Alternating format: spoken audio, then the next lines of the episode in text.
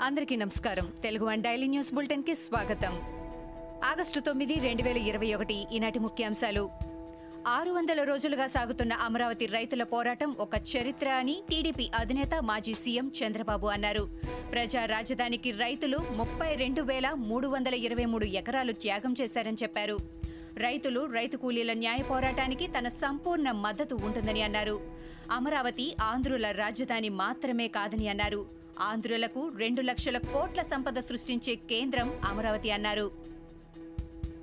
పోరాటం చేస్తున్న రైతులదే అంతిమ విజయం. ఏపీ రాజధాని అమరావతి శాశ్వతమని టీడీపీ నేత నారా లోకేష్ స్పష్టం చేశారు. అమరావతి పేరు వింటేనే సీఎం జగన్ రెడ్డి వణికిపోతున్నారని ఎద్దేవా చేశారు. జగన్ ప్రభుత్వం అణిచివేతకి ఎదురొడ్డి నిలిచిన ప్రజా రాజధాని పరిరక్షణ ఉద్యమం మహోద్యమంగా మారిందని తెలిపారు.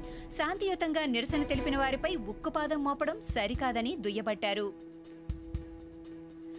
ఏపీలో జడ్జీలను దూషిస్తూ పోస్టులు పెట్టిన కేసులో సీబీఐ దూకుడు పెంచింది. జడ్జీలపై అనుచిత వ్యాఖ్యల కేసులో మరో ఇద్దరిని సీబీఐ అరెస్టు చేసింది.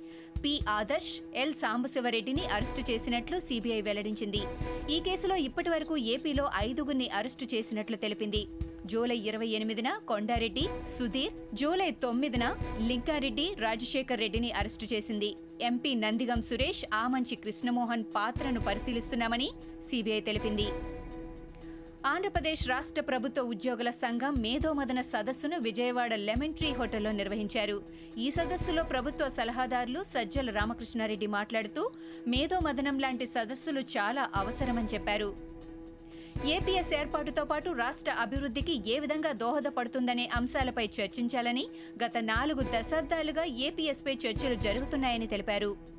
చెన్నై నేషనల్ గ్రీన్ ట్రిబ్యునల్కు కృష్ణానది యాజమాన్యం బోర్డు లేఖ రాసింది. రాయలసీమ లిఫ్ట్ ఇరిగేషన్ పనుల పరిశీలన నివేదిక సమర్పించేందుకు మరో మూడు వారాల గడువు కోరింది.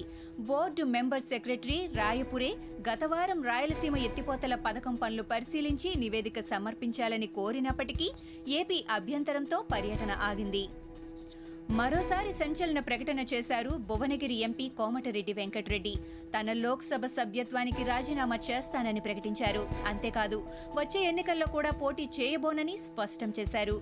అంతటితో ఆగకుండా టీఆర్ఎస్ పార్టీ అభ్యర్థికి మద్దతు ఇస్తానని కూడా ప్రకటించి సంచలనానికి తెరలేపారు. అయితే వీటన్నింటికీ ఓ కండిషన్ పెట్టారు కోమటిరెడ్డి వెంకటరెడ్డి. భువనగిరి నియోజకవర్గంలో పర్యటించిన ఎంపీ వాసాల మర్రిలాగే నియోజకవర్గం మొత్తం దళిత బంధు అమలు చేయాలని కోరారు.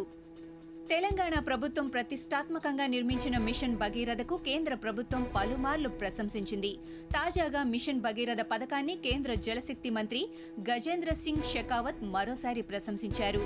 ఛత్తీస్గఢ్ పర్యటనలో ఉన్న ఆయన దేశంలో వంద శాతం నల్లా కనెక్షన్లను నల్ల కనెక్షన్లను ఇచ్చిన రాష్ట్రం తెలంగాణ అంటూ అభినందించారు. మాజీ మంత్రి ఈటల రాజేందర్ ఘాటు వ్యాఖ్యలు చేశారు. హుజూరాబాద్లో పోటీ చేద్దాం కేసీఆర్ హరీష్ వస్తారా? దమ్ముంటే నిజాయితీగా ఓట్లు వేయించుకోండి ప్రలోభాలు దావతలు ఆపండి అని వ్యాఖ్యలు చేశారు. పోలీస్ ఇంటెలిజెన్స్ వాళ్ళను వెనక్కి తీసుకోండని నా మనుషులను భయపెట్టడం ఆపండని అన్నారు. కనీసం తన డిపాజిట్ను టచ్ చేయగలరా? అని ప్రశ్నించారు. మన దేశంలో కస్టోడియల్ టార్చర్ ఇతర పోలీస్ దుశ్చర్యలు ఇంకా కొనసాగుతున్నాయని భారత ప్రధాన న్యాయమూర్తి జస్టిస్ ఎన్వి రమణ ఆందోళన వ్యక్తం చేశారు. థర్డ్ డిగ్రీ ట్రీట్మెంట్ నుంచి ప్రత్యేక అధికారాలు కలవారికి సైతం మినహాయింపు ఇవ్వడం లేదని వ్యాఖ్యానించారు. దేశవ్యాప్తంగా పోలీసులకు మానవ హక్కులపై అవగాహన కల్పించాలని జాతీయ న్యాయ సేవల అథారిటీ నల్సాను కోరారు. గ్రవాద నిధుల కేసులో జాతీయ దర్యాప్తు సంస్థ ఎన్ఐఏ ఆదివారం నాడు వరుస దాడులు నిర్వహించింది. జమ్మూ కశ్మీర్లోని దోడా కిస్ట్వార్ రాంబన్ అనంతనాగ్ బుద్దాం రాజౌరి షోపియాన్ ఇతర జిల్లాల్లోని నలభైకి పైగా ప్రాంతాల్లో ఈ దాడులు జరిపింది.